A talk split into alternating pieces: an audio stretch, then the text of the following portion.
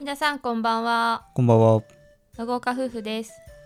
このチャンネルでは都内共働き夫婦が二人暮らしの日常を配信しています今日はこの部屋に住んでみて、うん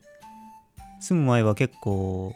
嫌だなーって思うポイントの方がうん強かったし、まあ、うん住んでる中でも、まあ、嫌なポイントとかはあるんだけど、うんまあ、その中でもい実際住んでみたらここやっぱ最高だったなって思うところが出てきたから、うんそれをちょっと話したいなと思ってて、うんうんまあ、まず僕らが住んでるところっていうとマンションにまず住んでますうんうんで鉄筋コンクリートで、うん駅から、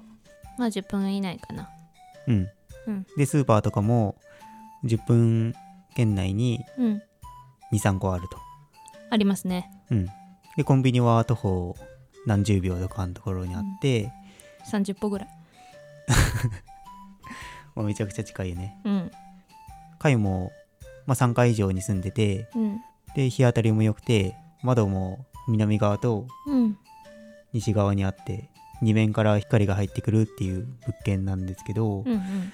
まあ決め手としてはやっぱり駅から近かったこととうんまあ、45平米っていう基準を設けてて、うんまあ 1LDK なんですけどうん45平米以上ないとちょっと手狭かなと思ってその基準を設けてうん物件探ししてました、うんでクローゼットとか収納に関してはめちゃくちゃ少ないんだけど、うんまあ、どれくらい少ないかっていうと、まあ、一人暮らし用のクローゼットサイズしかなくてうーんわかんないけど一人暮らし用以下じゃないと思うんだけどどうまあ女性からしたらそうだね男性からしたらまあ一人暮らし用で、まあ、ジャストに収まるかちょっとそれでも小さいかなぐらいの感じですねうんうん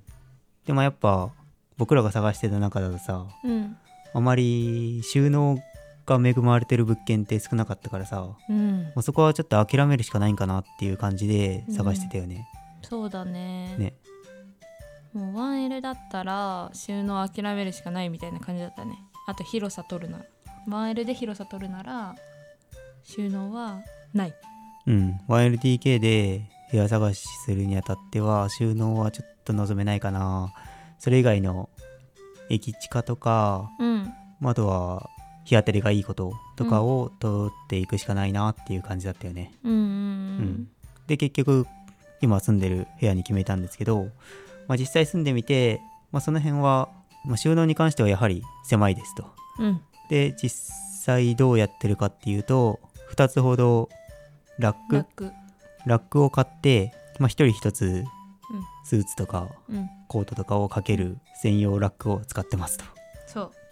うん、わざわざ買いましたぜでそれはクローゼットにはもちろん置けないのでうん寝室のところに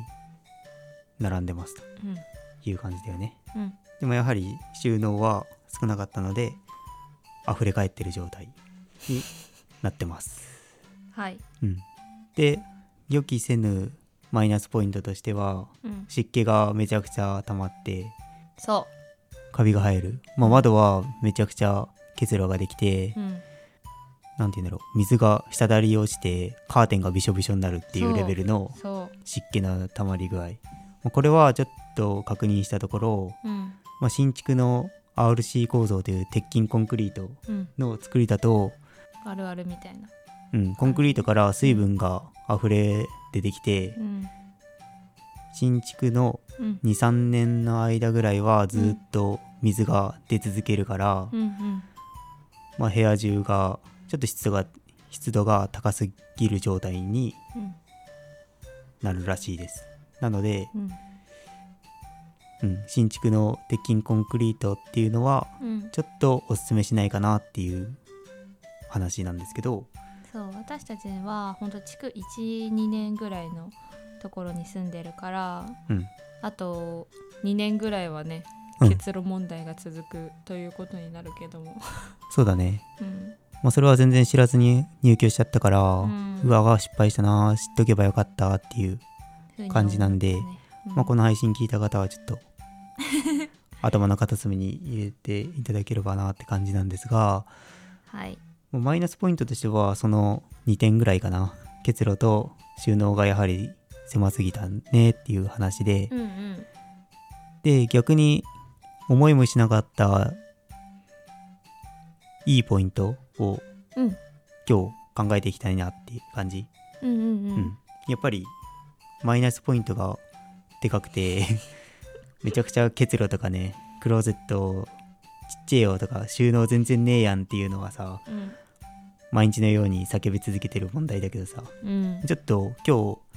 こ住み始めてからここにしてよかったなっていう思うポイントがあるから、うんそれについて話したいなと思っててうん俺が今言いたいのは、うんめちゃくちゃ大声とかテレビの音量を気にせず、生活できるところあー確かにねうん、まあ聞こえてんのか聞こえてないのか分からんけど分からんけどまあでも周りもうるさいよね周りの環境がうるさいよねあそうそうそうそう電車と道路と道路うん、うんだから多分しかも私たち別に隣に人がいるとかそういう状況じゃないからねそう隣に部屋があるっていうあそうそうそうそうそう部屋じゃないのでうん完全に独立してるんだよねそうそうそうそう、うんその点はすごい良くてうんだからまあ聞こえにくいのかな多分、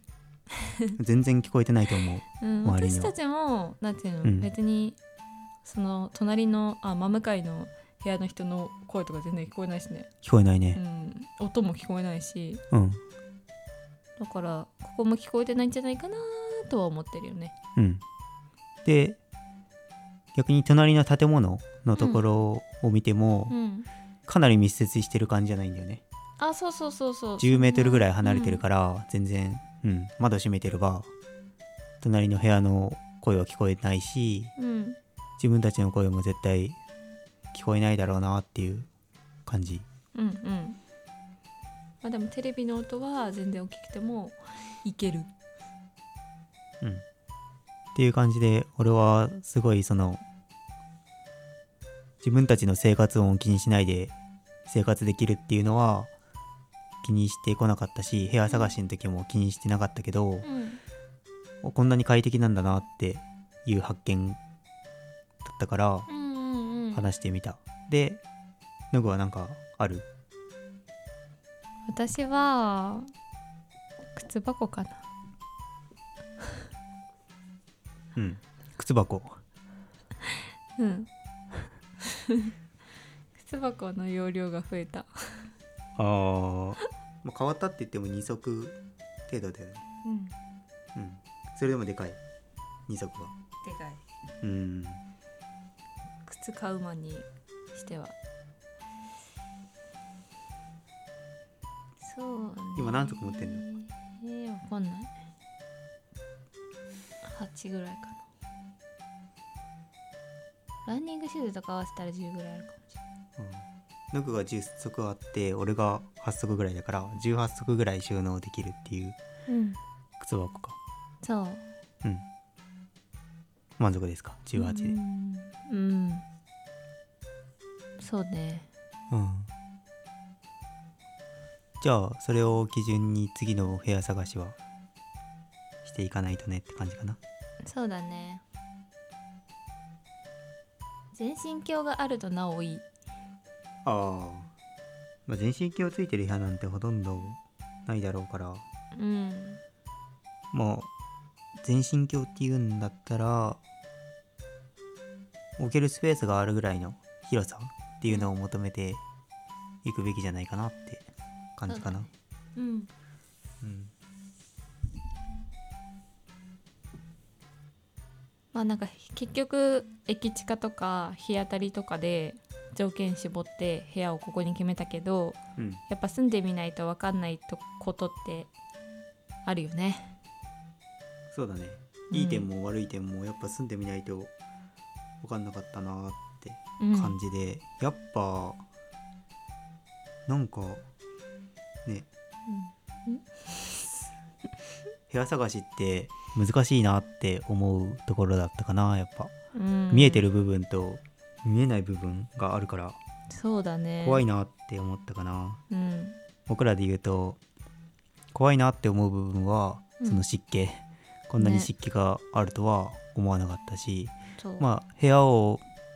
内見した時は昼間のタイミングだったし夏だったっていうのもあってうん全然窓とかに湿気とか、うんまあ、それそをうだね思わせるカビとかもなかったからさ、うんうん、気づかずに入居したんだけど、うんまあ、実際住んでみたら湿気がすごい部屋で、うんまあ、物とか服とかうんめちゃくちゃカビて捨てるような感じだったよね。うん